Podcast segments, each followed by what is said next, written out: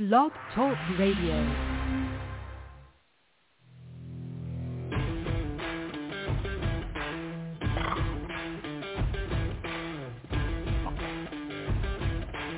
The following broadcast is brought to you by the iGolf Sports Network.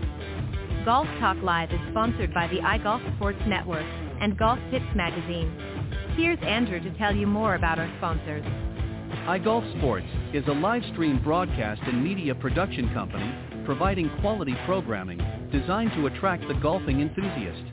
And Golf Tips, the game's most in-depth instruction magazine, including reviews on the latest equipment, tips from top teaching professionals, all designed to help you improve from tee to green. Welcome to Golf Talk Live with your host, Ted Odorico. Join Ted each week as he speaks with some of the best in golf. This week's special guest will join us a bit later. But first up is another great discussion on Coach's Corner. So let's introduce tonight's Coach's Corner panel. All right, good evening, everybody, and once again, welcome to Golf Talk Live. I'm your host, Ted Odorico, and we've got a great show for you tonight. Um, one program note, uh, we'll not have a special guest on the second half this week. Uh, we're going to have instead a special Coach's Corner panel discussion uh, with two uh, great professionals, and I'm going to introduce them here in just a second. Um, so we'll probably end a little bit earlier tonight than we typically do, but uh, we'll try to uh, get as much information as we can over the next hour and a bit and uh, try to jam pack it in, as it were. But uh, want to thank everybody for tuning in live. Uh, we are live, as I mentioned, uh, every Thursday evening from 6 to 8 p.m. Central. Uh, best way to find us is go to blogtalkradio.com slash golf talk live, and we'll be there front and center during the live broadcast. Um, but for some reason, if you're not able to join us live, that's not a problem. Just visit that link and scroll down to the on-demand section, and you will find all of the previously aired shows, including tonight's in its entirety. And uh, you can listen to the recorded versions when it's convenient for you. And also, it's available on pretty much all uh, platforms that podcasts are available, so you can check it out there. And at the end of the broadcast, of course, we'll go through in the closing credits. It'll tell you some of the other places that you can find us. But thanks for tuning in tonight, and uh, we're going to get right into it here. Let me uh, introduce the guys. Uh, first up is, of course, John Hughes, uh, PGA Master Professional and uh, Senior Editor, Top 25 Instructor with Golf Tips Magazine. Uh, he's also the Honorary President of the North Florida PGA section and was the 2013 PGA of America's Professional Development Award recipient. And uh, as well as being a top 25 and senior editor, he's part of Golf Tips advisory staff. Also rounding out the panel tonight is Jim Endicott. Uh, he's been uh, teaching golf now for uh, 38 years plus, uh, former Golf Digest Schools uh, general manager, and a seven-time PGA Award-winning uh, winner, excuse me, including the 2022 North Florida PGA Section Patriot Award and two North Florida PGA Youth Development Awards. Uh, he's currently the Director of Instruction at the Royal St. Cloud uh, Golf Links in St. Cloud, Florida. And he's also a new member of the top 25 instructors uh, with Golf Tips Magazine. So, guys, welcome to the show. Thank you, Ted. It's great to be here. Same here, Ted. Thank you for the opportunity as always. All right, appreciate it, guys. All right, so we're going to have kind of a mixed bag. Uh, one of the things that we're going to talk about for sure is what what's a good golf warm-up routine, and we're talking about a lot of different things. We're going to get to that in a moment, and then we're also going to talk about some other ways that you can improve um, your game. And uh, I think we'll start with that first. And I think one of the things um, that we'll begin with is goal setting. Um, I think it, I think we'd all probably agree that if you want to improve your game, uh, the first thing you should do is set some goals for yourself. So uh, both short and long term. So John, I'm going to let you uh, strike up uh, this uh, conversation here first.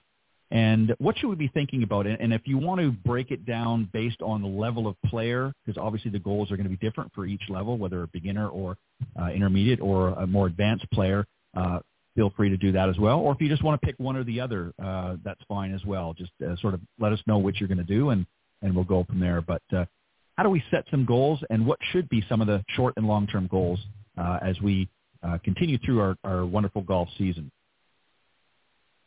First off, thanks, Ted, again for the opportunity to share the passion that I have to help people out. Jim, always a pleasure to be with you, whether in person, locally, or on Ted's podcast. Looking forward to a great discussion.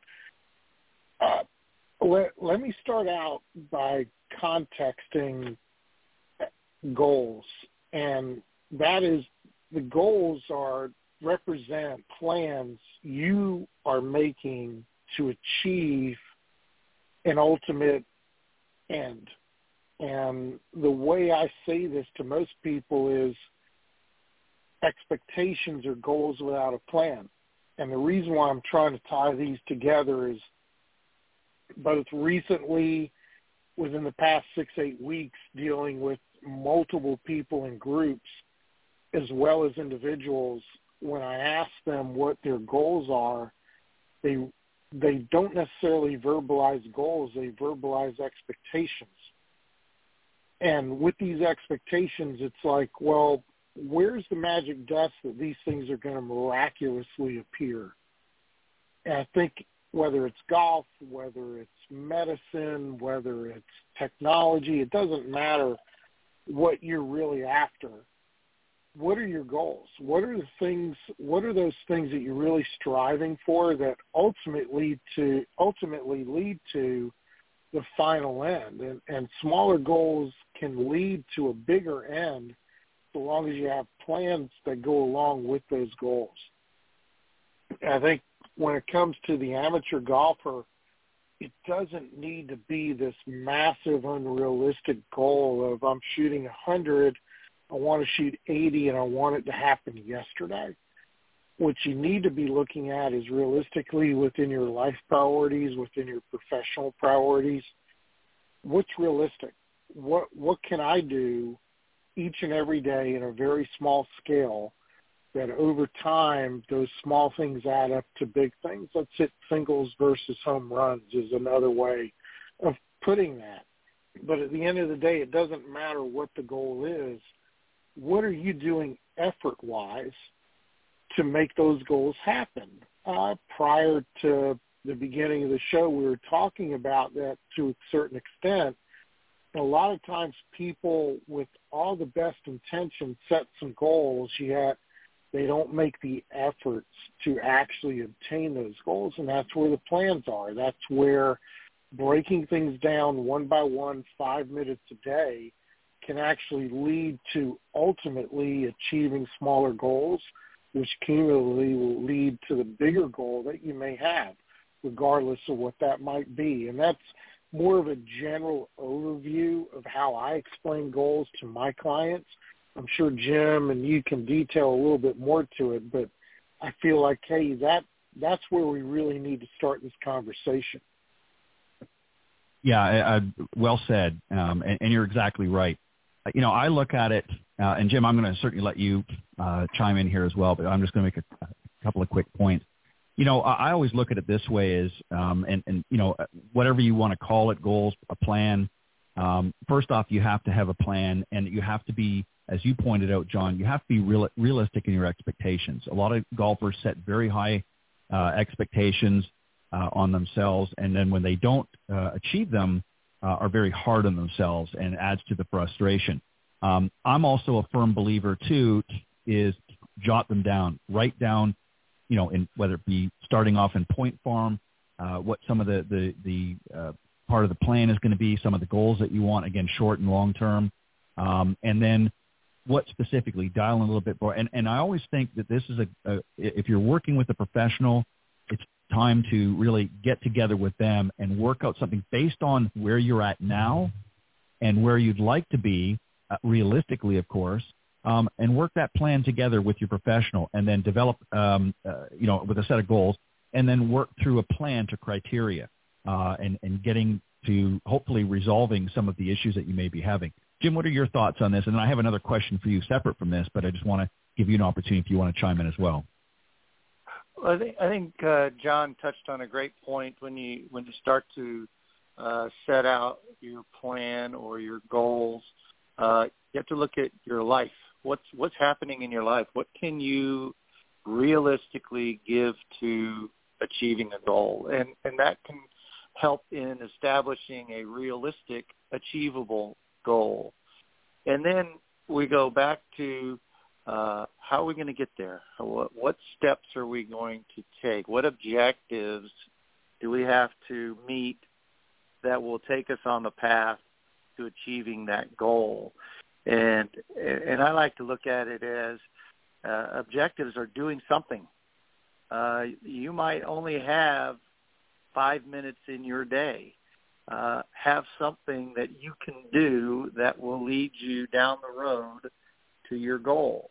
If it's something to do with your golf swing, uh, have a little drill that you can do 10 reps, 5 reps, something. As long as you are doing something to achieve that uh, objective and the next step to that goal. I think a lot of times people uh, set a, like John said, a, an unrealistic goal, and then the steps to get there are so uh, cumbersome that uh, they, it's a daunting task to do it, and you you don't even want to do it. So you stay away from it, and then you get frustrated. Oh, I'm not going to ever meet my goal, and then it kind of perpetuates. You don't want to do it. Uh, so I think you need to set realistic goals. One, two, the objectives to get there need to be small enough that in your life, in the time you have available, you can go and do something to achieve those objectives and then ultimately re- uh, reach your goal. Yeah, uh, uh, well said uh, as well, Jim. Also, too, uh, I think one thing that you know we all uh, I think have sort of resonated as well is in addition to setting the goals and and you know ensuring that they're realistic, is you've got to put them into action. You've got to put that plan into action, and that's what unfortunately you know John you were sort of alluding to uh, in our conversation before we went live is you know, we, we often, you know, get our students coming and they're talking about things and they're saying, well, I'm not seeing the results, but then we're finding out through discussions that they're not really doing the things that we're asking them to do in order to get that improvement and to reach and attain some of those goals. So it's great to have a plan. It's great to have goals and it's great to have steps to get there, but you've actually got to do them. You've got to execute them and execute that plan in order to uh, realize. And and you know what? Sometimes for some people it may take a little longer to achieve them. It depends on your abilities, but that's okay. As long as you're moving forward and you're moving in a positive direction, you'll get there. But uh, again, that goes into making sure that things are realistic. Jim, I'm going to come back again real quick to you, so take a deep breath. Uh, you know, one of the other things, uh, you know, if we want to improve, uh, it starts with a couple of things, not just the swing and everything, but also making sure we're properly fitted. And I know we've talked about this uh, on the past many times on the show about getting fitted. I don't want to really have you go into specific about through the fitting process. What I'd like you to do is to approach it from this aspect, and that is how do we know if we're playing? You know, a lot of times we miss hit shots. We do things. It could be ability or lack thereof, but sometimes it's the equipment. How do we know as a golfer if the equipment we're playing with is right for us based on our abilities and so forth, and is there a, sort of a litmus test, if you will, of what we can do uh, when we're not with our pro to check and make sure, hey, this stuff isn't really performing the way it should be for my game. And then obviously the conversation continues with your pro and you get a little bit more dialed in. But let's approach it from that standpoint is how do we know as a player that the equipment we're playing is right for us? Well, I think uh, we go back to how the how the ball is performing.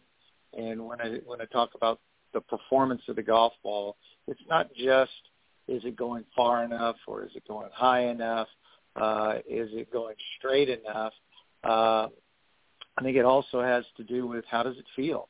Uh, if you're improperly fit with the flex of the shaft, that strike on it may feel like you're hitting it with a, a lead pipe, and uh, just flat out wouldn't feel good. And then you would also see that the, the performance of the golf ball would be off. Uh, and that's the point we would want to come back to our, our golf professional and, and talk to them. Have them look at it. If they have a launch monitor, let's hit some shots on there. Let's see what what information it's telling us as it relates to what your ball's doing. Uh, if it's not launching properly, perhaps you have the wrong shaft. Uh, if it's uh, if you're looking at your divots and you're seeing that uh, they're toe deep or they're heel deep, uh, then you know that your your lie angle is incorrect. Um, and, and we can look at how the ball is flying in terms of is it hooking or slicing be influenced by that lie angle. It can also be influenced by uh, the length of the golf club. in that we can't get the shape of our golf swing correct. If that golf club's too short for someone, that golf club's going to want to travel too up and down. They'll probably hit a lot of shots off the toe. They'll tend to hit them as a right-handed golfer who would curve off to the right. Uh, and that'll be a help by having their golf professional look at it. Uh, there's a lot that can be done just simply by watching the player hit as the professional and watch the characteristics of the flight. The launch monitors can enhance and help that, uh, but you can see uh, pretty close to what needs to be done in that fit by how the ball is performing uh, and how the swing shape is. Yeah, and and that's one of the beauties of a lot of this technology now is you're able to really dial into some of those areas that you're talking about. And, and John, if you want to jump in and add anything further, that by all means. Uh, I also look at things like a lot of you know areas uh, of equipment is overlooked. You know, even something as simple as the grip. You know, uh, people might think, well, grip's a grip, but you know, there's a lot of different options out there, and some people, you know, what they're playing, it could be the size of the grip is wrong for them.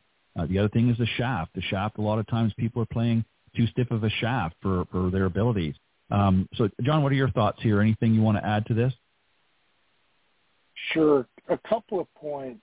Uh, and just to be transparent, I'm an ambassador of Club Champion uh, in Orlando, the former CEO and found, co-founder, personal friend of mine. But I, I've also been fitting clubs since 1996 and Jim and I both have a wealth of knowledge with this, and I want to provide this as a vision for people. You are the engine. Imagine yourself as a car. You're the engine. And the club are the tires. That's the wheels and the tires that get you going. There's there's something in between. That's a transmission. The shaft is the transmission. And a lot of what Jim was talking about has to do with how the energy that your engine is creating a lot is transferred to the ball, whether it's spin, trajectory, spin axis, uh, uh, moment of impact, angle of attack. I mean, there, there's so many variables to that. But when, as you pointed out, when it comes to grip, the, the most recent example I can give to you is I have a client who's literally gone from 100 to 80 in less than a year, but can't figure out why he can't break 80. And I kept telling him his jumbo grips were getting in the way. He could not release the club correctly. So as much as jumbo grips were providing him a resource to not grip the club so hard, it actually worked dysfunctionally opposite and he was gripping it too hard and not being able to to release the golf club. We experimented a little bit with mid-size, and it actually allowed him not only to re- release the golf club, he gained 30 yards, and it, it was wow. it's a testament to how certain things, just small things, can make a bigger difference as you're going about setting your goals, creating the plans. As Jim said, making the objectives realistic within your life priorities, these smaller things as you get better are based on bigger, bigger basics, bigger cornerstones of what you're trying to get accomplished, but are vital. It's it's vital information for Jim, you, and I to understand and evaluate. And when the client is open-minded enough to take that suggestion without technology, just based on our ability to see what's going on. Do we need technology to really pinpoint it? Sure. I'm not going to debate that point. But what a lot of people fail to recognize is when you hire someone like us, there, we mm-hmm. bring a wealth of knowledge that can literally bring a whole lot of new concepts to the table that allow you to meet those goals and objectives. Yeah, and, and uh, again, well said. And, and, you know, the other thing too, one of the other often overlooked parts as well is the golf ball. Uh, you know, it's not just the equipment we're hitting uh, or swinging with rather, but it's that little white ball that we're hitting. Uh, you know, a lot of times you'll see people playing uh, a, a ball that's really not conducive for the type of swing. For instance, you know, if you've got somebody that typically can spin the ball very well and they're playing a, a ball that uh, produces a high spin rate, in addition to that, now they're getting too much spin and they're not able to really control the ball as much. So, you know, there's adjustments there that can be made. So, you know, sometimes looking at, and, and the problem is too, I think, is, you know, when you get into, and again, obviously it's part of the effect of the marketing out there, but, you know, people uh, enjoy playing uh, to a brand and that's fine. Uh, but you know, if you're if you're a, a high handicap golfer and you don't really have the ability to make good crisp contact all the time, you know, playing uh, you know Pro V1 or some of these others that are high end um, and uh, are or designed for a better player, um, you know, you're, you're running the risk that you're not getting the best out of that golf ball because it's not really suited for you. And there's so much on the market, and that's really tough. So that's another area too that I think a lot of people overlook. Besides getting fitted properly, is are they playing the right or the best ball for them? So that's just something to, to keep in mind when you're out there, and that's a question and conversation that you can have with your with your swing coach. Um, John, deep breath. I'm coming back to you for this question. Uh, experiment with your swing. Uh, and what I mean by that is many times, you know, golfers get caught up uh, in sort of a single approach trying to perfect their swing that they really forget to try other techniques. So, you know, I don't think you should be afraid to try something new, um, you know, with some of your, your golf shots and consider, um, you know, making some simple adjustments, um, you know, with your takeaway as an example. Maybe what you're doing typically is not working. It's not setting you up for success. So what are your thoughts here? What should people do when it comes to their swing? Obviously, there are a lot of factors involved, but um, no two swings are alike. As we know, no two golfers are, are exactly the same. So what should golfers consider when it comes to their swing, and when is too much tinkering uh, counterproductive? So I, I would I would clarify that from an experimentation standpoint of view of do you have the skills and or the ability to experiment with ball flight. So many times I'll get clients that are so consumed with their backswings. And I'll ask them how long they're practicing and, and how much they're practicing and what they're practicing. And then I'll ask them prospectively, how does that fit into the bigger scope of things related to tour pros who are out there eight to ten hours a day and can sometimes take up to two years as documented by Faldo and Leadbetter back in the late 80s, how long it took Faldo to change his transitional position just 1.78 degrees. And I'll argue to the, to my death that you're just not practicing enough to make those subtle changes, but you could practice enough and you could experiment enough on the golf course to learn to shape shot, to learn to control your trajectories, and I think that's a much healthier way of looking at experimentation because this experimentation actually challenges your brain to understand the impact positions, not necessarily the backswing positions, to achieve those objectives. Can you can you make a ball turn right to left? Can you make it turn left to right? Can you send it off in the in, to the left side and and turn it left to right? Can you start it out low to the right and make it turn a little bit left? These are the more important experiments that a golfer can try to accomplish not only during practice but during play. And what that provides is a little bit of confidence and not only skill, but the ability to stand over a golf ball and actually envision yourself creating that shot and you're never going to be able to envision it and pull it off until you experiment with it. What I see amongst amateur golfers in general is they'll step up to a shot without the necessary tools, what I call the toolbox. And that toolbox you have to fill during the practice time to to have someone call out a shot. Let's let's hit a low left to right or let's hit a right left to left, right to left or that's a little bit higher trajectory wise as you start to build the confidence in those kinds of skills, experimenting at the practice facility, but as well on the golf course when when the situation calls for it. Now under pressure, you're better prepared to pull not only the envisionment but the actual skill that you've experimented with and understand what you're capable of doing versus trying to play a shot over aggressively that you don't own the skills for. To me, that's the best experimentation that any golfer can go through who's really wanting to achieve another level of success.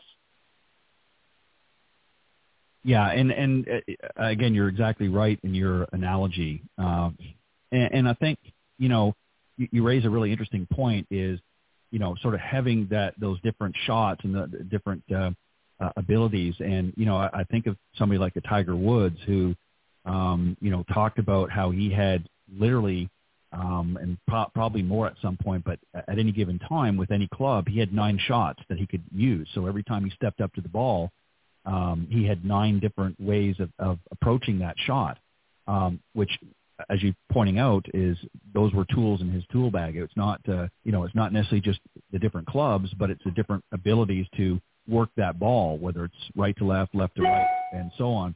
So he was able to, you know, draw from that experience. But again, it falls into to practice and, and working on those things effectively.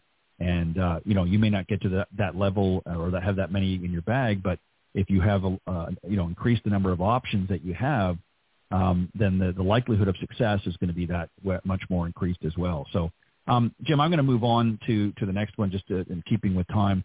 And this one here is is you know learning to swing more, and and uh, I'm going to preface this a little bit.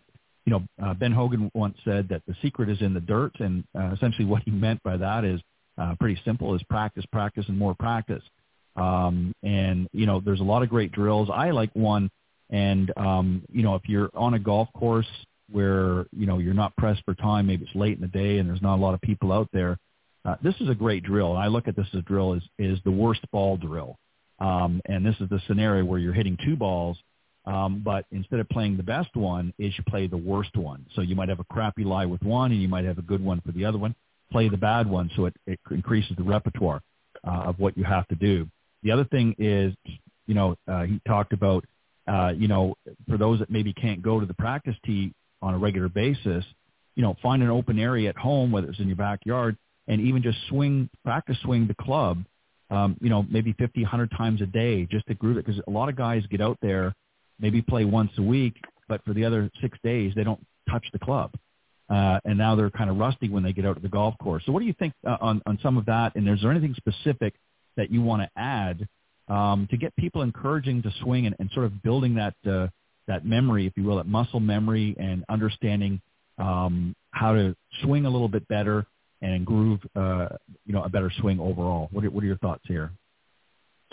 Well, I think uh, what we we need to be able to do is when we are practicing at the golf course, we're on the range and we're hitting balls uh, we need to understand that if our ball has a certain characteristic of flight, what of my lesson is not working right for me? What do I need to improve? Uh, let's take example that their ball as a right-handed golfer, they were slicing it and curving it off to the right. And their lesson has been we need to move the grip where the V's between their thumb and index finger are pointed more towards their right shoulder. And then they have a drill, excuse me, uh, to hit balls with, say, their feet together to help to release the golf club. So they hit these shots, and um, their overall fault is one that starts left, curves right. The ball's curving to the right. We check our grip, and then we hit some shots in our drill and see if we can't get rid of the curve to the right. So now staying with that thought, I could take that home. I could go home and while watching uh, the six o'clock news, I can have a golf club in my hand and I can be sure I'm putting my hands on there the same way where those V's are pointed to my right shoulder and I can be working on that at home. Don't have to swing the golf club none of that. I just need to be able to see that I have put it on the way my golf professionals showed me to do. Then I could go in the backyard and just swing sometimes with my feet together and get that feeling. It's better to swing and see flight than to just swing because without flight we don't have evidence of whether we are in fact doing it. So let's go back to that player is on the range and now they have gotten rid of the ball curving to the right, but everything is pulled to the left. Now their lesson right. is, well, I need to make sure that my shoulders are square and now to fix the left I have to turn enough in the backswing so I can see the path down from the inside. And the drill I have is to turn and actually brush the ground before you would get to the ball, and that would be a visual of the club returning from the inside. So there's a drill you could take home and take those rehearsals and take the the practice in that drill and brush the ground behind the ball. Uh, so I think you have to be able to have evidence to identify what to work on, but then make sure that your golf professional has given you drills you can do that don't require the evidence of flight, but there's some other evidence saying I have accomplished what that drill is trying to teach me and fixing that portion of the fault. So great point. You need to have enough information to, to do it at the range, but then something you can take home, and you don't have to do very many of them. I assign sometimes, depending on someone's uh, life obligations, do 5 mm-hmm. of these a night. Most everybody yep. can find time to do five something. Yeah, and and as I said, that those are great points because uh, again, you know, you can practice and swing all you want, but if you're doing things incorrectly, then all you're doing is ingraining ba- more bad habits and more often. So those are great points. And you know, the, the real point of it is is you want to be able to um, have an opportunity. And again, everybody's schedules are different, as you point out, Jim. Um, but the problem that I often see, and I think we all see now, is everybody's schedules have changed. They're um, busier with things, family life, and things like that, and they don't always have a chance to get up to the range. So whenever possible, if you're working with your pro and you can put together some things that you can do regularly like that to keep the swing sort of in shape, not only during the season, but even in the off season, that gives you that feedback when you can't see the ball flight, when you can't see, uh, you know, sort of getting instant uh, feedback you know that you would at the range. Um, but working on those things, putting your hand on the club correctly each time, and, and that sort of thing, at least keeps you in focus and keeps you working on things that are going to be beneficial to you down the road. Um, unfortunately, a lot of people just sit around and do nothing, and uh, and then wonder why they don't see the, that improvement. Um, and I'm a big John, fan of mirror. I'm sorry. Go ahead. Said, uh, throw one more thing in there. I'm a big fan of mirror work and John talked about impact and follow through portion of their golf swing. Have something to see impact and follow through and see it visually in the mirror. Because again, if we don't have the ball flight to have evidence, we can see that I am getting to that position and getting to that position helps us to generate it more often when we are actually swinging. You know, and, and uh, just to add real quick to that, that's a great point. I've used that myself personally uh, as well as recommend that for. And you can get if you don't have one at home, uh, you can go uh, and and really get a full length, very inexpensive uh, mirror um, that allows you to do that. And what you can do just to make sure that the positions you're getting into are correct is you can have some images taken when you're with your pro. Get him to to get you know face on down the line, whatever uh, images uh, after he's put you in those correct positions and then you can have those as a reference so that when you're looking in the mirror, you can, uh, you know, sort of coordinate with the images that you have and say, okay, yeah, that's the same position that uh, you know Jim or John taught me at the course, and uh, that that looks right in the mirror. So, you know, you again, you're getting additional feedback. So that's a great point. Mirrors are great. I've used them a lot, uh, both personally and with uh, many students over the years as well, and, and they're great feedback um, to uh, to give you some of the information. John, uh, I'm going to give this one to you, and that is, uh, you know, I think by the time some of us make it to the 18th hole, uh, we get a little, uh, we become fatigued, and obviously uh, a lot of issues come up, uh, or golf swing isn't. Uh, in some cases, it might fall apart. Other cases, it's just we're so tired and fatigued that we're just not able to to generate the speed we need, and and so on and so forth. So our fitness is is something. Talk about some things, and again, we don't have to get into a specific program. And I just want to sort of put this disclaimer out here that you know, anything that we're saying, you obviously want to consult with uh, a fitness professional to make sure if anything specific is given here. I just want to make sure that you've consulted with somebody. We don't want anybody getting out there and getting hurt. So, but John, what are some thoughts here? Because that's a big component as well. It's not just the equipment and it's not just all about the golf swing. We've got to do some things to make sure we're golf fit and ready to be out there on the golf course. Your thoughts? Absolutely. And uh, the most poignant example happened to me today. I had an 18-hole on-course coaching session with a gentleman who's roughly in his mid-60s, very successful off the golf course, really is taking to golf and, and is extremely committed to golf. He spent a lot of money, spent a lot of time, but yet his fitness level right around that 13th hole today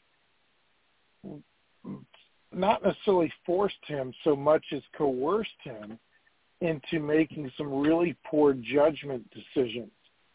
Outside of golf, he's fantastic at it, uh, and I've quizzed him multiple times and talked to him about it after the fact today. And it turns out that off the golf course, not only is he extremely detail oriented, he demands of the people that he surrounds himself with to be as detail oriented as he is. But because of his excitement, the newness of the game, but yet his fitness factor, his ability to make really good decisions under pressure later in the round, it, it got altered based on his fitness level. He started speeding up. He started uh, getting out of his routine and the details to how he played the first 12 holes just weren't there. And we we discussed that heavily. And it's not fitness isn't necessarily going to the gym and working out, although Jim, you and I will probably agree that's one of the elements. The other part of the fitness level is your ability to recognize when fatigue sets in, technique breaks down, and what do I have to do to keep consistent with what I started with. And that is where fitness really plays a big part. Um, I, I've been very vocal the past three or four months about an experience I had as a young man. Uh, it was a Muhammad Ali Ken Norton fight where Howard Cosell made the comment that Muhammad Ali was losing his legs. He was losing his legs, and I looked at my father. And I said, "Well, his legs are right there, Dad. What? How? How can this guy say he's losing his legs?" and my father, very, very tactfully said, "Well, you know what? When you get a little bit tired, the very first thing you notice is that your legs don't move the way they were prior to getting tired. And that's what this announcer was saying. And that has stuck with me for, geez, 54 plus years probably. And I think that's a lesson that we can all learn when it comes to fitness. Two things. Your decision making becomes cloudy. It becomes less definitive and it it becomes compromising. While at the same time, your physical fitness, you begin to lose your legs. And athleticism is built from the ground up. It's your feet to your calves, to your knees, to your thighs, to your hips and core, to your obliques and rib cage, to your shoulders, down to the arms. I can keep going that way. But that is truly where athleticism is built. And without proper fitness and you can build the endurance, you can build that over time. But until you build it up, your fitness level is going to be the, the a contributory, if not a main factor, into how you ultimately will post that final score. Well said. And, and also, too, one other important um, you know aspect that I want to mention is you know in conjunction with you know some sort of uh, golf fitness routine to, to give you that. The other part is is your energy factors, and it's not just all about the physical part, but it's also about good nutrition and keeping yourself well hydrated. That's another big cause, even for young players. You know, a lot of these young guys get out there and you know having a, a couple of you know uh, drinks out uh, along the course, maybe a few beers, and uh, you know even I've seen some of them get a little bit weak in the knees as they they make the turn. And a lot of that is they get dehydrated, they're not eating anything, or what they are eating is not giving them sufficient energy. It's actually doing the opposite. It's breaking down uh, the sugars. They're getting spiked up and down, and ultimately they don't have the energy to carry on. And and then they wonder why you know what started off to be a great round, the front nine, suddenly the back nine, you know, it's it's almost like they didn't play.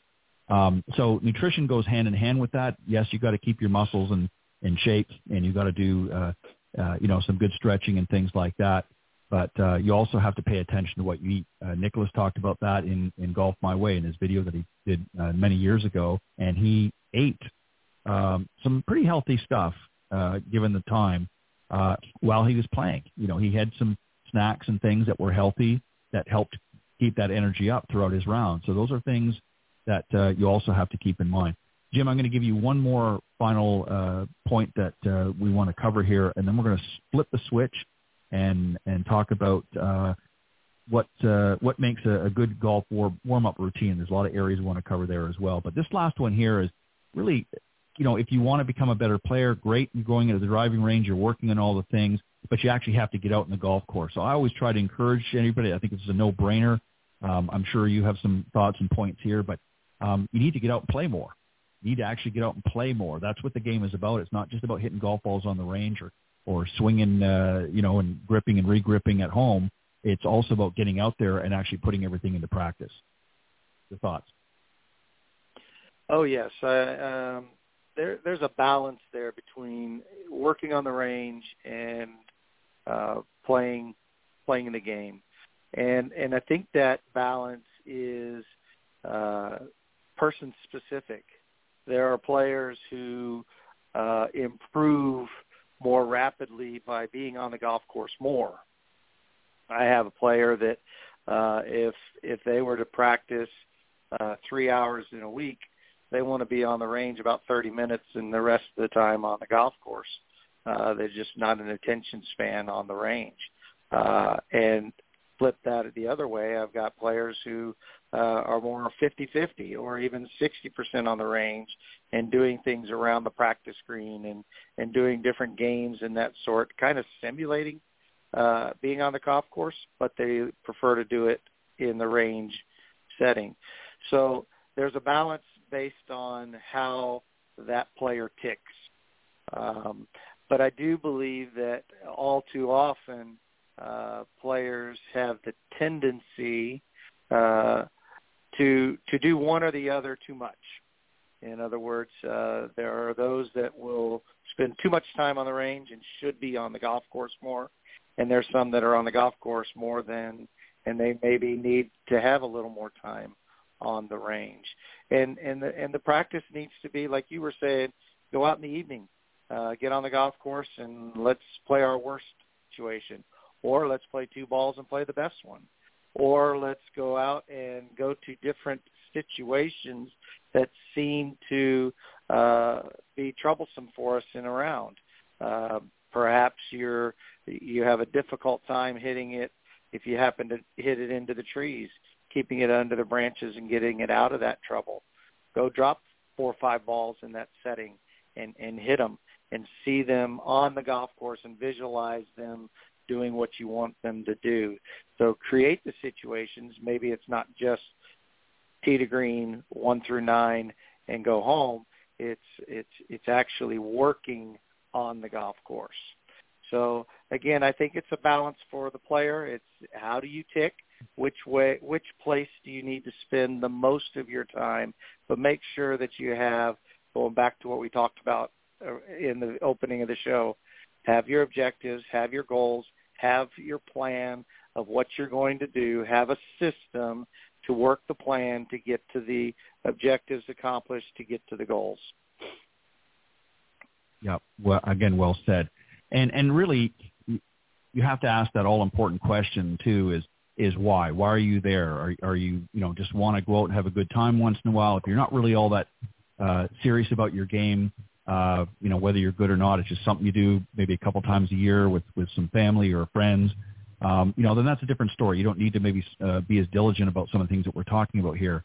Um, but if you're somebody that really truly wants to improve, then you have to. There are certain things that you have to do, and again, it depends on what area. And as you said, Jim, you know, you have to sort of mix it up a little bit and find the, the right balance for you based on uh, what your objectives and, and so forth are. All right, we're going to switch gears here, and we're going to talk uh, and get into a different discussion here, um, and that's what's a good golf uh, warm-up routine. So we all know that, that the first few holes of, of golf can sort of set the tone for the rest of the round, uh, whether it's uh, good, bad, or ugly. Uh, and I, I think this is just a, sort of a general routine that I put. I, again, let me preface this that uh, uh, you know you can adjust and tailor it to suit your own individual needs. But this is just sort of a, a guide. And uh, before I, I turn it over to, to John, is um, for his opening sort of comment, is I recommend, and this is a warm up. This is not a full practice session. This is warm up. You're getting ready to play that day. Um, I always recommend you get there a little bit earlier. This is a maximum 30 minutes. Um, some may not want that much some may want to do. Again, you, you adjust it, but I think if you want to go through the gamut, uh, if you do a good 20, certainly 30 minutes, uh, good warm up before you actually hit the course, uh, you can really get yourself prepared. So, John, the first one I want to talk about it sort of backs uh, piggybacks onto the fitness, and this is one I, I see a lot of guys don't do. I see them out hitting balls and putting and whatever. I don't see them doing any sort of warm up or stretches, and I recommend at least two, maybe even three minutes.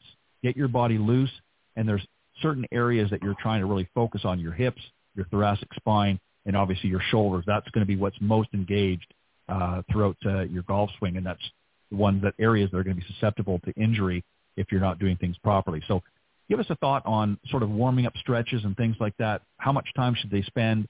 And are I know we don't have the visual component here, but maybe if you want to give an example of some stretches that you like uh, to get people ready uh, to get into their practice routine.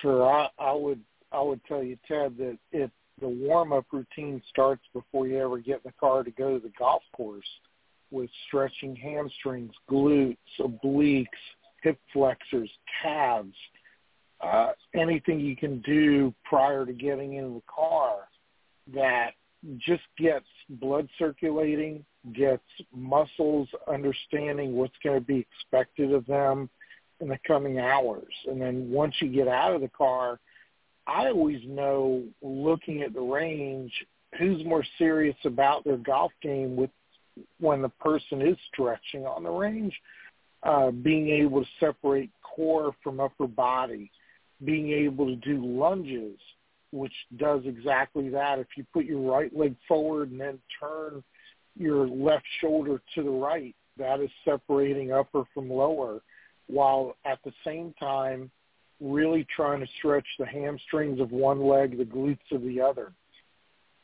When it comes to putting your legs together, putting your knees locked together, and reaching the ground, that is something I have almost every client, I ask every client to try to do and without fail, most of them unlock their knees to reach the ground, thinking that's ultimately what I'm trying to see.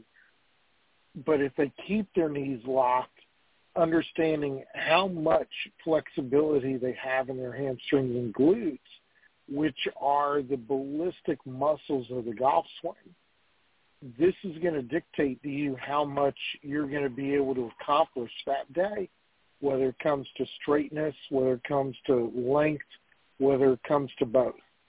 And I think anything you can do to stretch out those particular sets of muscles, as well as the radial rotation of your forearms.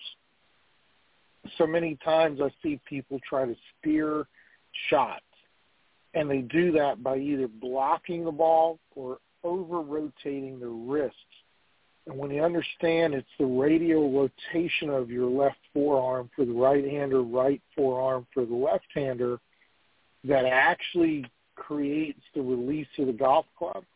Steering it has more to do with where you put the leading edge, the release of the golf club, what you're looking for to release the energy through the ball has more to do with your forearm or the front arm, as well as rotation of the shoulder socket. Any of those things that you can do to just provide some relief, not necessarily flexibility, but relief from what you do on an everyday basis is going to go a long way to allowing you to be free of injury, uh, allowing you some freedom of movement, but also freedom of knowing all I've got to do is strike the ball. All I've got to do is turn through the ball and allow this sequence of motion to work on its own. I don't have to manipulate it. The stretching beforehand goes a long, long way towards that ultimate end. Yeah, and and it's so important. And again, you know what I like to do, and I, I try to recommend this to, to students. I agree with you. I think you need to, you know, certainly do some warm up stretches and that before you even get in the car and you head to the course. And it's also a good idea, I think, when you get there too, to maybe even, uh, you know, depending on how long of a drive you've got, you may even want to rehearse and do some of those again, uh, just to, uh, you know, get that sort of final loosening up, loosening up, um, uh, you know, with some stretches and that, because sometimes, again, if you're got 20 or 30 minute drive to the golf course, you know, you're stiffening up again a little bit if you're sitting down for that length of time. So, um, but you make a lot of great points. Um, what I'm going to do, uh, guys, is just pause one second. We're going to take a, a quick uh, break here, and we'll be right back. Jim, I've got uh, the next uh, phase of this that I want to talk to you about. Um, but first, we're going to hear a great message from Golf Tips Magazine.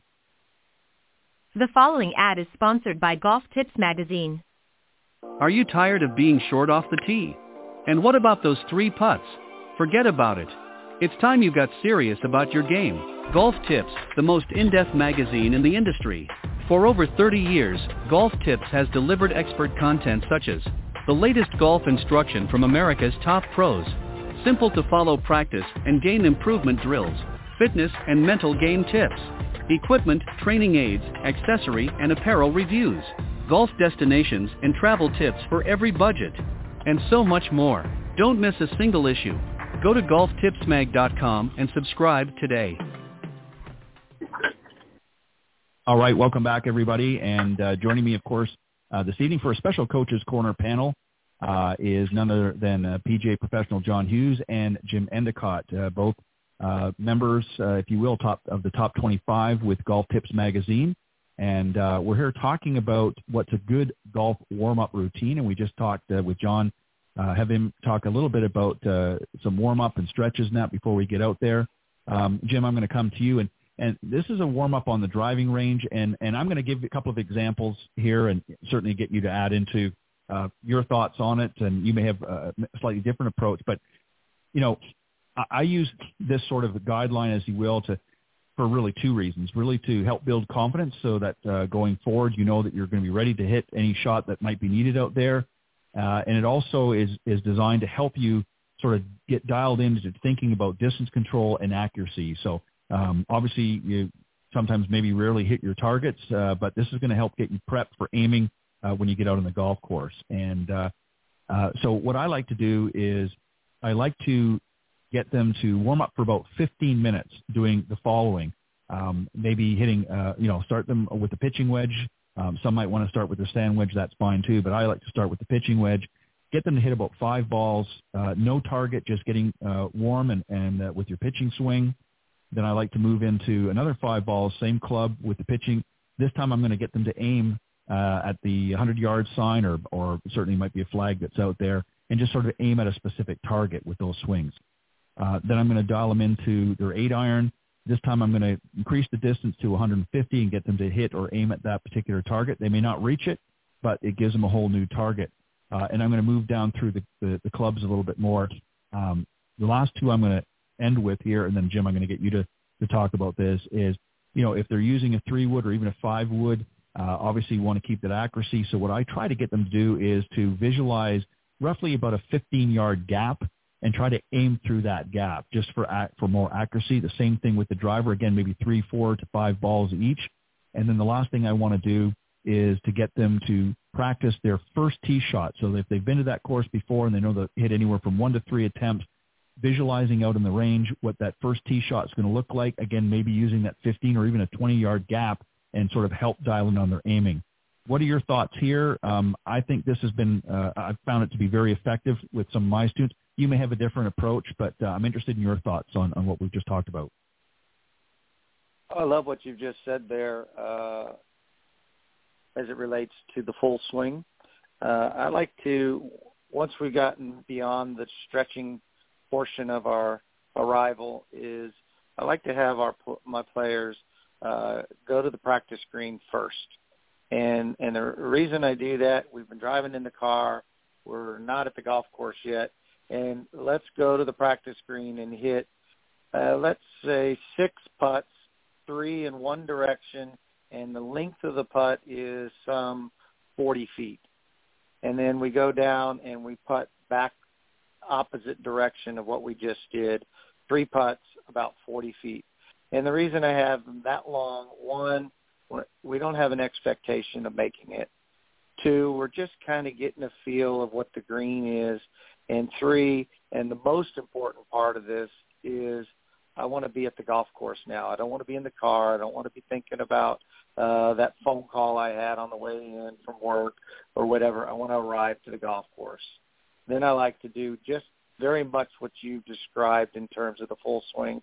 But I do recommend that the first few shots, again, not towards a target, but I like to put them on a tee, have that ball in a perfect situation to build some confidence that I'm going to make reasonably good contact and give myself that confidence that hmm, I'm hitting it pretty well.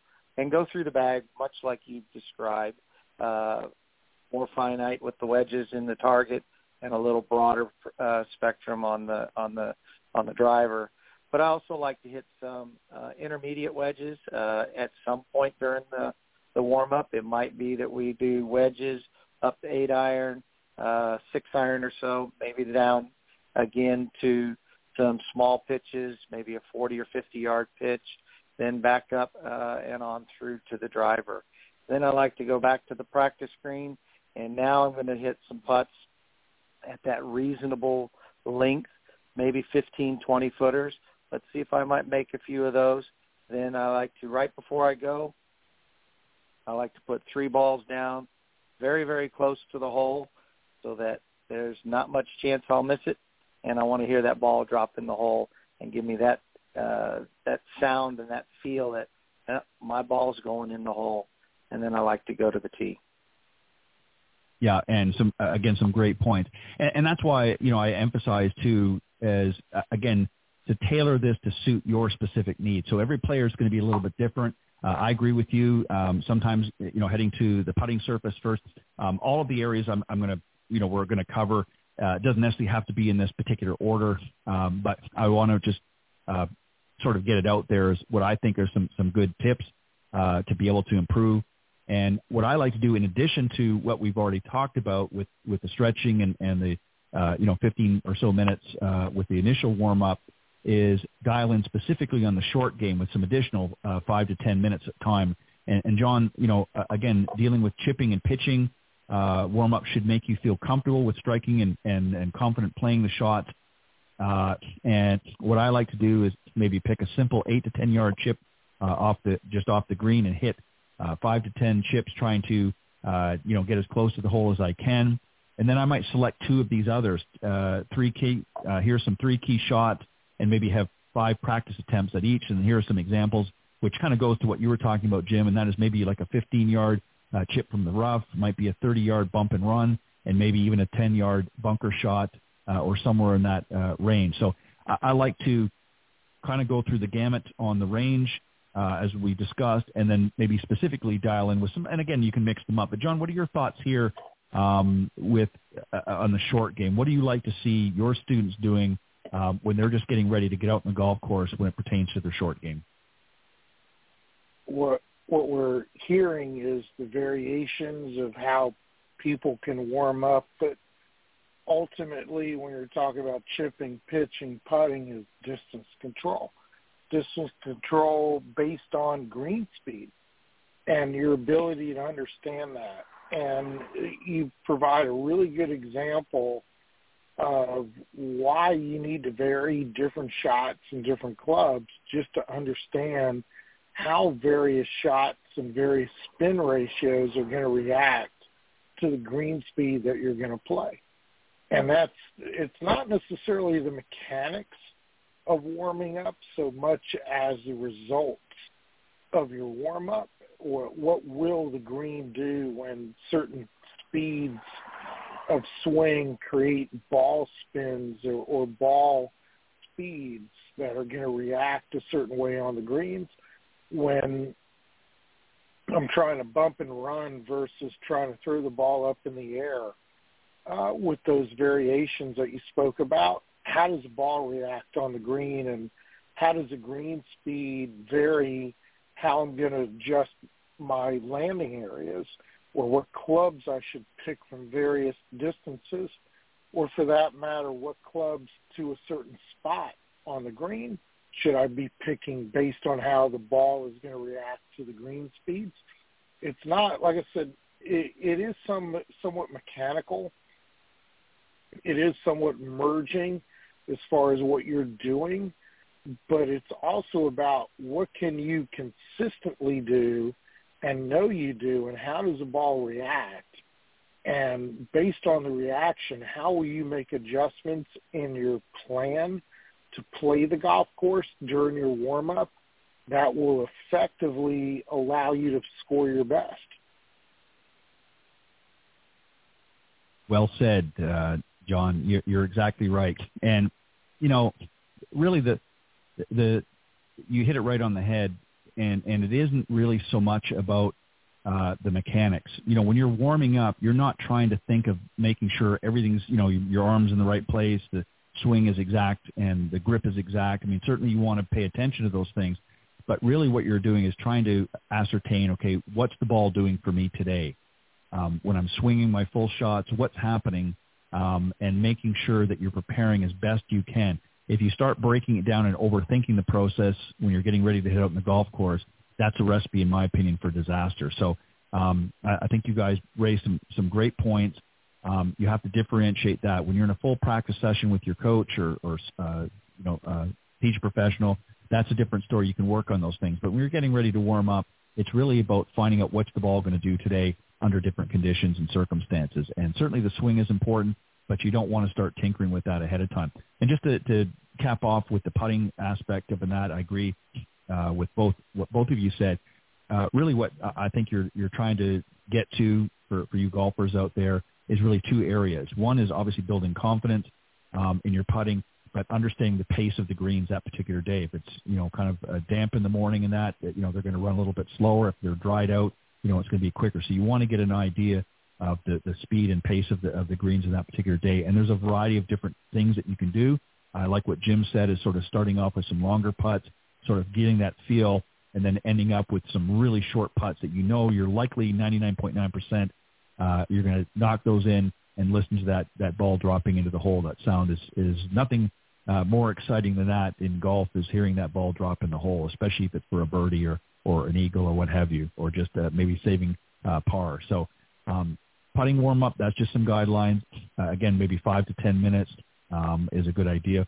And uh, Jim, this one here that I want to uh, tackle as well.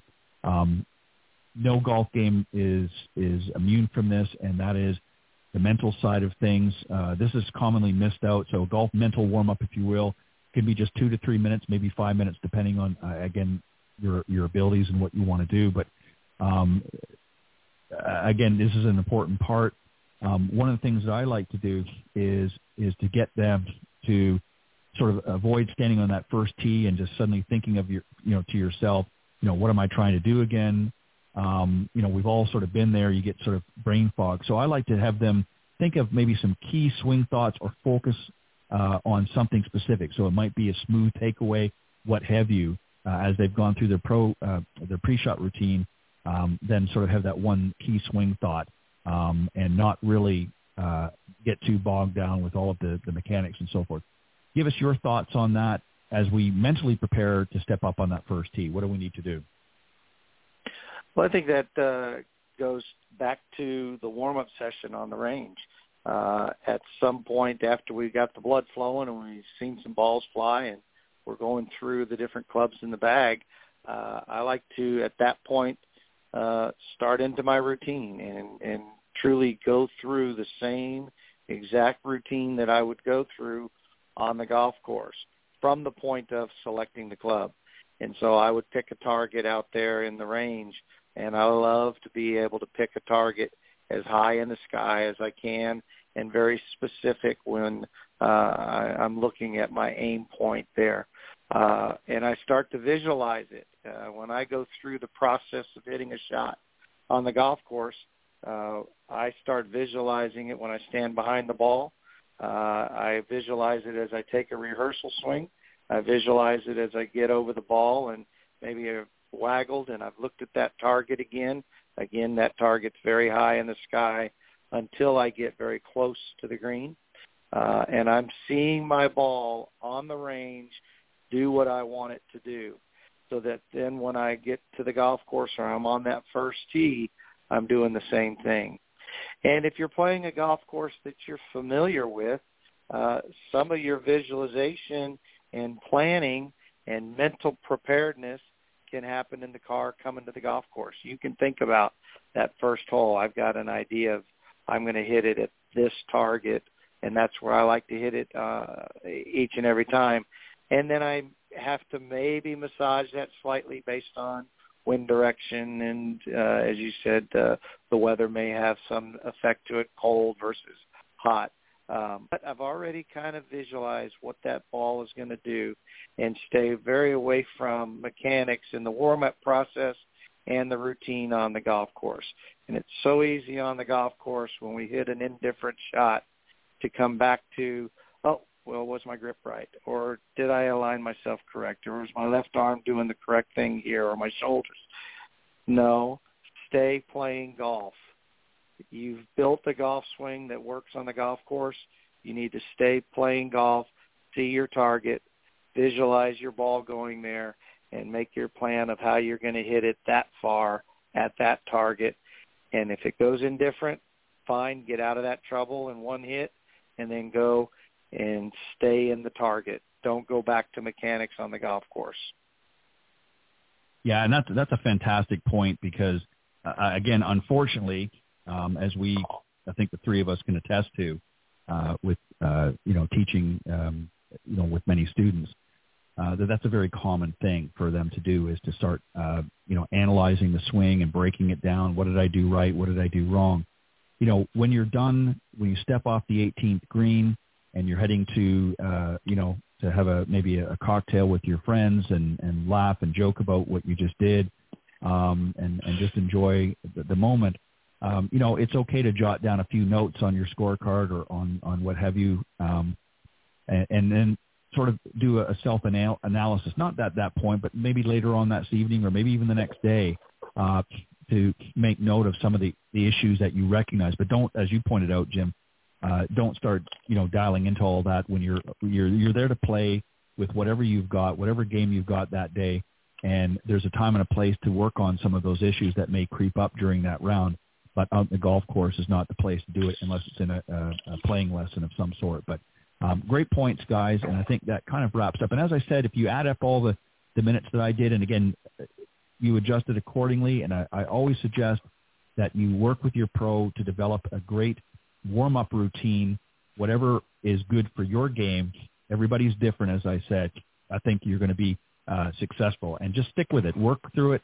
Adjust, make adjustments along the way if you need to. If it's not working for you, go back to your pro and say, let's see if we can tinker around with this to get something that's going to be a little bit more uh, beneficial and it's going to get me really ready when I step out on that golf course.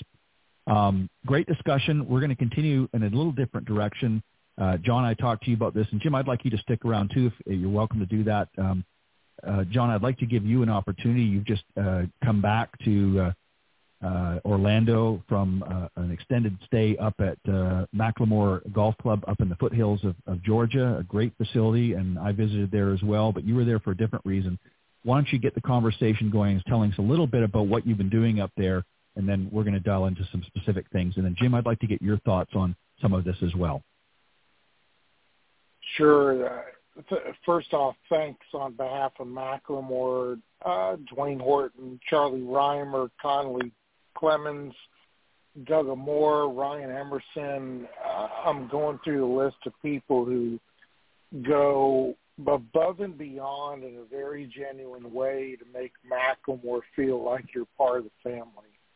And the the six weeks, almost six weeks I spent up there, I was up there doing a lot of different golf schools, a lot of different variations of golf schools, whether it was individual, small groups, large groups, that met with a lot of success. And the the long term aspect for me is to be more present there. But I think the the underlying message to the listening public to your podcast is there's a lot of unsung, underrated facilities across the country, such as McLemore, that offer such a great value from a membership standpoint of view, as well as let me go visit. Let let me hit that bucket list place that no one's ever heard of yet.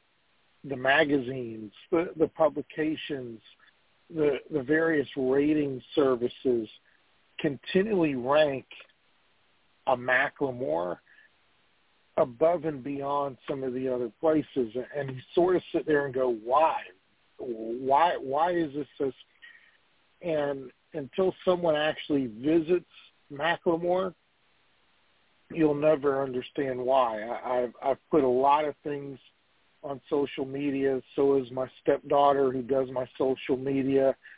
It, you have to go there and understand what it's about and what it offers you. And in particular, McLemore from a variation of elevation, from a variation of side hill, uphill, downhill, from a variation of, hey, I'm going to play a canyon design versus a highland design versus a parkland design just on their highlands course. There, there's not too many places around the world that will offer you that kind of opportunity to test your game, test your skills, while at the same time, when you're done with 18, you sort of sit there and go, "Wow, what did I just experience?" But it's the next day when you when you realize exactly what you experienced, and and sort of go, "Wow, this this is a place I could really call home." But it's also a place I could challenge, and, I, I'm sure Jim's been to many, many places like that, as have I. But Ted, you being there has really, I, I, I think, from a from a more cerebral standpoint of view, the the one thing that it offers golfers is the peace, the tranquility. I I call it the deafening silence of what that course has to offer and your ability to rationalize who you are as a golfer and what you're trying to get out of golf. Yeah, I, I couldn't agree more. I had the opportunity to come up, uh, albeit a, a shorter visit this time, but uh, certainly uh, going to extend that. And and obviously for me, it was uh, initially more of a fact finding. I hadn't had the opportunity. You have obviously been to the, the property a number of times, uh, and obviously you know uh, initially you were sort of investigating the, the opportunities and the possibilities, and uh, and really dug right in with with some of the variations as you mentioned in golf schools. And Jim, the reason why I wanted you to stick around as well is I know uh, you're very experienced with the golf st- school uh, situation as well, so you understand really uh, the benefits. We're going to talk about that, but let me just tell you about a little bit about my experience um, at McLemore and why I found it to be um, a, a very, very um, in, intriguing destination um, to, to visit. And obviously, as as you pointed out, John, it really is a community. It's a mountaintop golf community. Um, the views you're overlooking, uh, you know, as Charlie Rymer, uh, who is the uh, executive vice president uh, you know, you're overlooking uh, on a, a really clear day. You can actually see over, I think it was three or possibly even four states. You can sort of catch the corners. It's just in that view. It's it's on the Georgia side of, of Lookout Mountain. Um, they've got uh, the Highlands course obviously is, is already open and they're working on uh, another course as well. And, and John, you can touch on that a little bit later. Um, you have a better uh, understanding. But um, what I found is, and unfortunately on this particular trip, I didn't get a chance to play, uh, but I'm going to make sure, uh, darn sure, the next time I do. But I did get a chance uh, to see some of the uh, various different holes. And 18, let me tell you, folks, if you've never uh, been up t- uh, top of a mountain and seen a golf hole that basically borders uh, that mountain. It's, I believe, if I'm not mistaken, at one point it's uh, about a 2200, so it's a long ways down. Uh, you definitely don't want your ball to go there, uh, but it's absolutely breathtaking. It's a great way to finish. Uh, many other holes like that along the golf course, uh, breathtaking.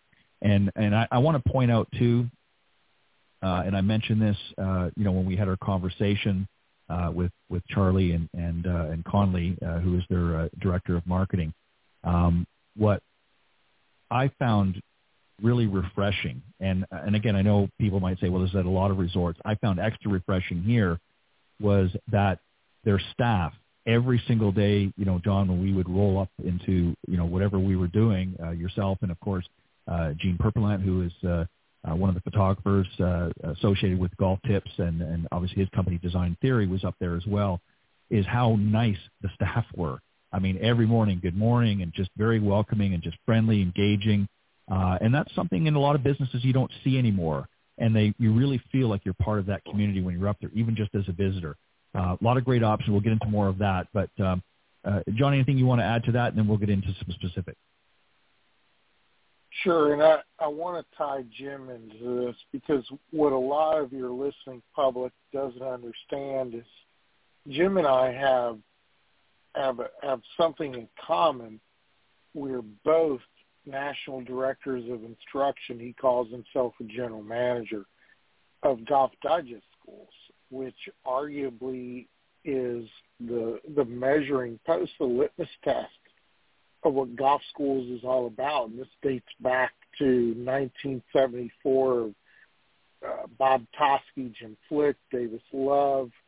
Uh, the second being able to put together what arguably everybody's patterned their golf school and or golf instruction of groups after.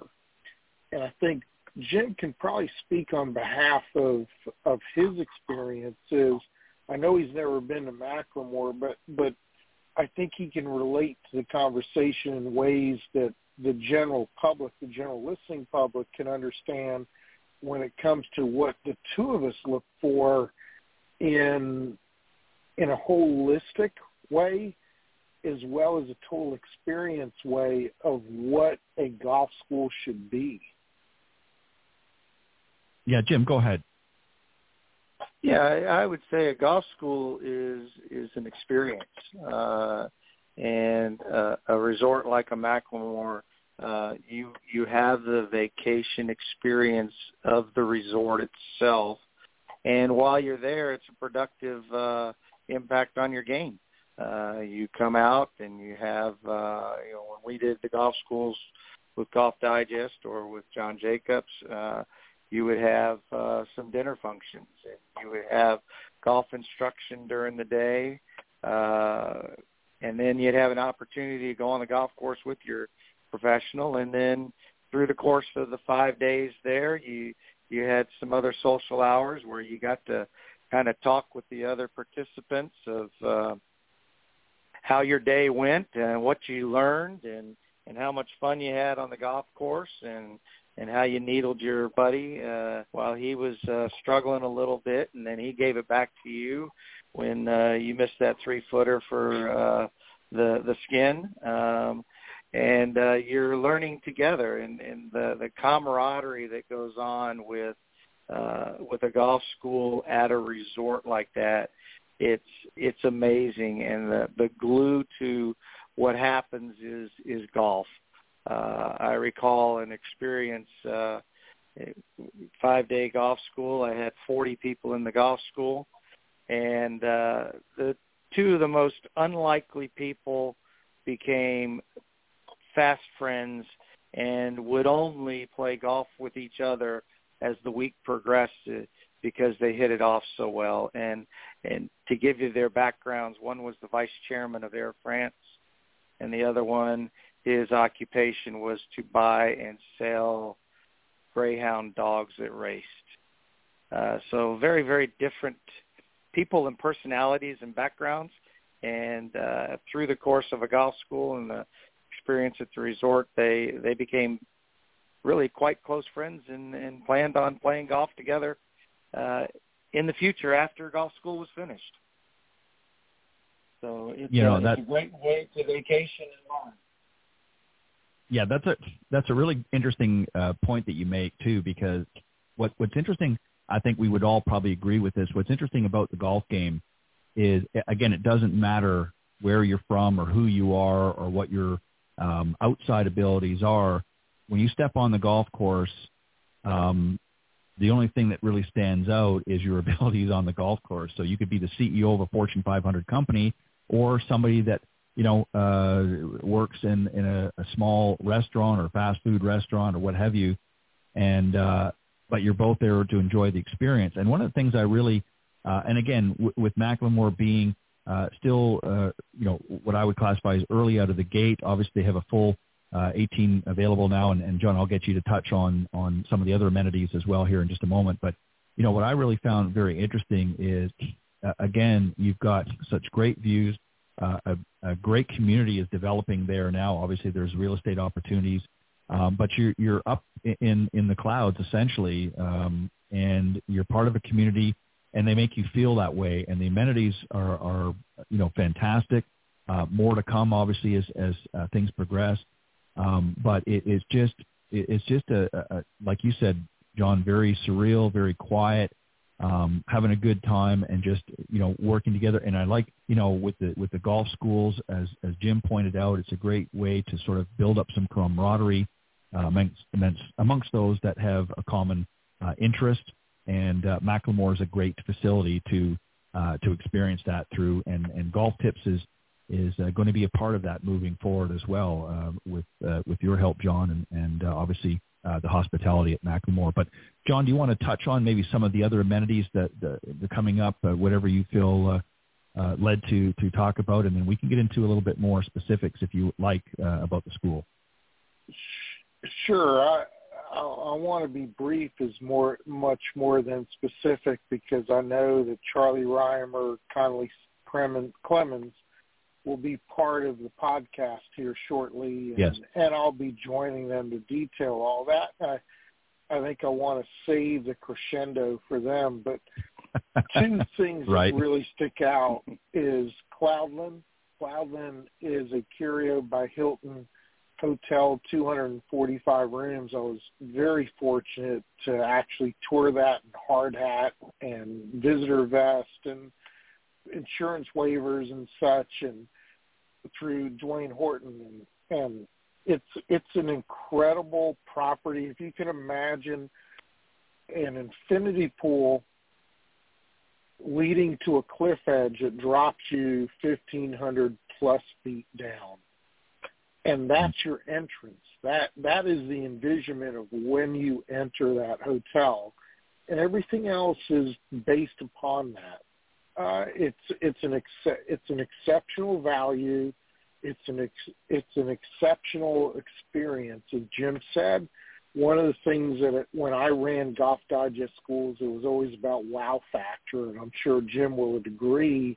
It's not only wow factor as part of your experience of of improving your golf skills, but where you are and who you're sharing that experience with, as he alluded to that really makes a difference.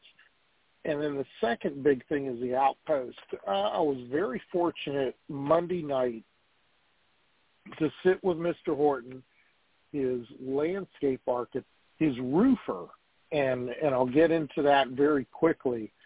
And as well as his uh, director of agronomy, the superintendent of the new course called the Outpost, to understand the detail that some of these resort facilities go to to not only attract you but but to appeal to you. Uh, and I think that's two different words with two different definitions. The roofer in particular, uh, Ted had the opportunity to share some dinner with me and Gene, and Ted, I'm not sure if you're aware, but if if the view if the listeners were to go online and look at the Craig, spelled C R E A G, and realize that is one piece roof, just one piece, and one mm-hmm. person got on top of that and hammered the curvature to that roof. Wow. I didn't realize that until the dinner Monday night. And and the person who did the hammering was sitting next to me having dinner and as I, the the story was being told, he just sort of looked at me and very humbly said, "You know what? That's just me. That that's just yep. who I am and what I'm about." And and in a lot of ways, what people have to understand related to their golf game, the metaphor is who are you and who are you about related to your golf game. And, and I think that one particular location brings that out in people. There's probably many locations across the world that can bring that out of you. But I think as golfers, as coaches, you, me, and and Jim included, we're always after what's best for our golfers. And in my case, you know, I've got Florida, so does Jim. But the, the absolute compliment is the deafening silence, the the serenity mm. of what you experience up on top of that mountain. That's really going to be appealing worldwide for years to come.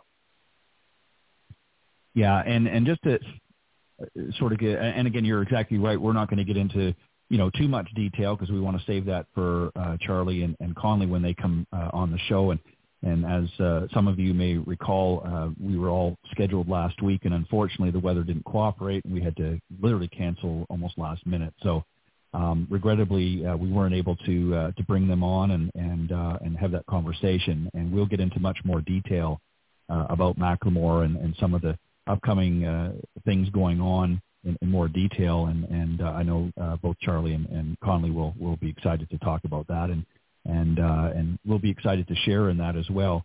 Um, and uh, we're gonna we're gonna work to uh, to get that rescheduled as quickly as possible. We're just trying to coordinate everybody's uh, time and whatnot, but uh, we'll get that uh, here before too long. Um, but you, you know, I, I like it. You know, what was interesting to me um, was at, you, you hit it right on the head, John. Is it was really deafeningly quiet. Um, and you know, driving through the, the some of the community, and you know, heading to you know over by the pro shop and, and over where the, you know you had set up for for the golf school. Um, it was just a very relaxing and um, and you know hearing people talk. You know, that was a nice thing is you could you know sort of stop and as you introduced me to to a number of different um, you know uh, individuals involved with you know at McLemore uh, besides you know uh, some of the principals, uh, is they were very engaging, not just friendly, but very engaging and excited to tell you about some of the things going on, uh, which which is nice. Um, you know, it kind of gives you a, um, you know a, little better flavor, and uh, you know uh, again. Um, I, I couldn't do it justice to describe the views, but it's just amazing. And um, and you know, if, if you go to the McLemore and it's uh, like T H E uh, M-C-L-E-M-O-R-E dot com. Uh, you can see that for yourself, and I'll give that again at the end of the show. But um, there's some great video footage of what it actually looks like, uh, the holes and, and uh, some of the other things going on. But uh, definitely want to take a look at that. But John, um, you know, I, I don't want to, as I said, we don't want to get into too much more, but maybe we could sort of, if you want to wrap up and talk about uh, the schools just a little bit more, what what's coming up and, and what we're uh, you know, sort of gearing towards, uh, you know, whatever you feel appropriate. And then, Jim, if you want to add any final points as far as schools, what people should be looking for in a golf school. Sure. I'm, I'm going to defer to uh, Jim right away uh, because he and I have shared this conversation in the past. What comprises a great golf school? regardless of where you're going because again we share a lot of common background but we've had this conversation off air numerous times and I just like for Jim to sort of put his two cents in here and into his experience as to what really comprises, makes up, and completes a great golf school for any golfer? Well, I would say uh, the the the critical ingredient is that the golf instruction is on point. Uh, that's why they're there. They're there to learn. The the second part to that is the the overall experience, and, and we're trying to have an experience here of the resort, the uh, the social aspects of it, and all that. That also has to be on point, and the the the mix of uh, of good golf instruction and a great resort experience is what makes a golf school uh, that we're talking about so so wonderful. Uh, you're going to relax, enjoy a great resort, but you're going to improve something that you're passionate about. And uh, so when you put all those components together, uh, it's really a, a very unique and uh, very fulfilling type of a vacation. Uh, and it's a vacation. Uh, it's a learning vacation, mm-hmm. if you will. Well, uh, again, well said, John. John, I think you might bear with me. Is no, bear with me. I'm just trying. I'm on mute and in between different things here. Uh, I think Jim said this really, really well. It's about your total experience. It's not necessarily about where you are. It's about who you are, who you're with, and who and what you're going to experience from a learning process, but an overall enjoyment process as well. And I think whether it's McLemore or anywhere else, that, and I'm going to tease this, I'm going to throw the softball out there. Anywhere else Ted chooses for us to be, I think all the listeners are going to not only enjoy who they're with, they're going to enjoy where they are, and it's going to make memories for a lifetime. Well said. Um, we're going to get, as as you pointed out, John, we're going to get into a much more in-depth uh, discussion about McLemore uh, when Charlie Rymer and, and uh, Conley Clemens join us uh, weeks to come. Uh, again, we'll check their schedules and see what we can tee up.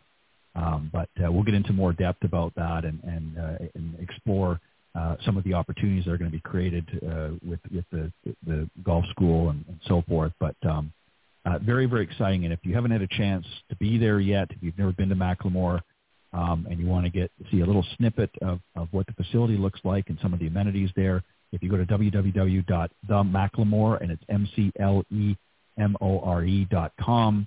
Uh, there's some great video there. There's uh, some overview of uh, the golf uh, that's available and that to come and uh, a little bit uh, vision of the property overall. But we'll get into more in depth, as I said, when uh, we do that. But um, but anyways, um, on that note, um, I think we'll we'll wrap it up. I think you guys have been on here long enough, and probably you're itching to uh, unwind from your your busy days. But I appreciate you guys coming on and uh, spending time with me, both on the coach's corner uh, segment, and then just uh, wrapping up here with a little bit, sort of a tease, if you will, as John, as you pointed out, um, with um, with McLemore. So uh, on that note, if you guys want to uh, take a moment, John, uh, sorry, Jim, I will start with you.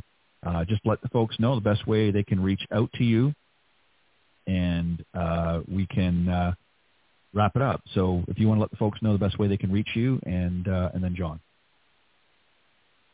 Yeah, and thanks again for for having me on, John. It's been great to have the opportunity to to talk talk golf with you as well, and I uh, always uh, enjoy the time on this uh, podcast, Ted. Uh, you can reach me, uh, information on my Facebook page at uh, Endicott Golf, uh, also on my website at RoyalSt.CloudAcademy.com. And if you want to email me direct with any questions or uh, is at jim at EndicottGolf.com. And uh, looking forward to this weekend with my junior tour here in Orlando. We have a sold out event and uh, looking forward to watching some of these uh, great young players uh, compete this weekend. It sounds uh, sounds exciting, and best of luck to the youngsters out there, and good luck with that, and enjoy, uh, soak it all in. Uh, it's uh, always fun to watch some future generation of golfers coming up through the ranks. Uh, John, what what uh, do you want to again let the folks know the best way to reach uh, you, and, and any final closing thoughts? Sure. First things first, Jim. I've I've admired you since the first day I met you, having shared some history with each other, not knowing that when we first met, it, it's been enlightening as well as as growth oriented as I could ever have a, a compadre. Thank you. Really appreciate the time on this podcast, but the time we spent together off air. And for those in the public who are not familiar with Top 50 Junior, you need to go to that. You need to go to that website. Jim, what is that website? It's uh, top50juniortour.com. The, it's an incredible way for your junior to start to understand whether they're ready or not for competitive golf and whether they're ready or not to withstand competitive golf. And I don't mean that in a negative way. I mean that in a challenging way. Jim and his partners run one first class operation and, and have for a long time. And, and thanks, Jim, for being the starting ground for a lot of my clientele, as well as thank you for being somebody I, I look up to and I, I very much appreciate. Uh, a little bit of a tease. I'm at McLemore between again between October 14th and 30th. And there's a lot of good news to come, a lot of teasing to be had, and, and if you don't like teasing, then call me eight eight four zero seven eight five two eight five four seven. First time I've ever given that number out on this podcast.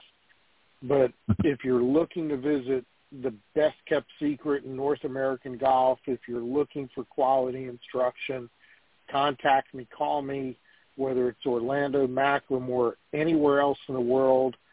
Please let me know. I'm more than happy to accommodate you and find out how we can get you to play your best golf and improve your golf skills. Again, thanks, Ted, for the opportunity. Always a pleasure. I'm happy you visited. I'm happy that McLemore provided you some some opportunities to go forward and prosper and and just sort of put your flag in the world and say, hey, uh, this is Golf Talk Live. Mm-hmm. I couldn't agree more. Um, great facility. I look forward to heading back there myself this fall, and um, we're gonna. This time, I'm gonna make sure I get a chance to I give myself a chance to get out there and and actually play the golf course. Um, I was excited to do that, but uh, unfortunately, it didn't happen the last time. But definitely, yeah, definitely will.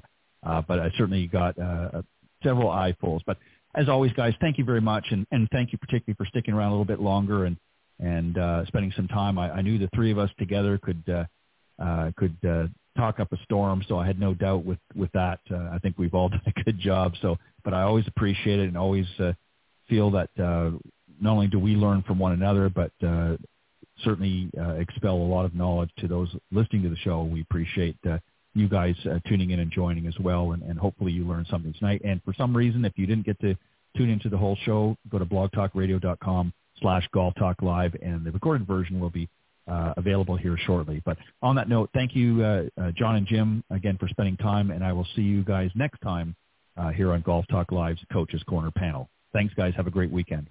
And uh, have fun this weekend, Jim. All righty. We'll do. Thanks, Ted. All right. Bye-bye. All right. John Hughes and Jim Endicott, both great uh, golf professionals and uh, part of the uh, uh, Golf Tips Magazine staff, top 25, uh, and uh, always excited to uh, pick their brains, if you will, and appreciate their input into the show as well. Uh, next week, we will be back uh, with another uh, Coach's Corner segment and uh, very interesting guest next week. I hope you'll tune in. Um, but uh, have a great weekend, everybody. Hopefully the weather is nice and clear. Get out and play and make sure you practice and warm up as well. do the things that we talked about here tonight, and you'll have a lot more success moving forward. Have a great weekend, everybody, again, and God bless, and we'll see you next time right here on Golf Talk Live. Thanks for joining us. We hope you enjoyed this week's broadcast of Golf Talk Live. We'd like to thank this week's Coaches Corner panel, and a special thank you to tonight's guest. Remember to join Ted every Thursday from 6 to 8 p.m. Central on Golf Talk Live. And be sure to follow Ted on Facebook, Twitter, and Instagram. If you're interested in being a guest on Golf Talk Live, send Ted an email at ted.golftalklive at gmail.com. This has been a production of the iGolf Sports Network.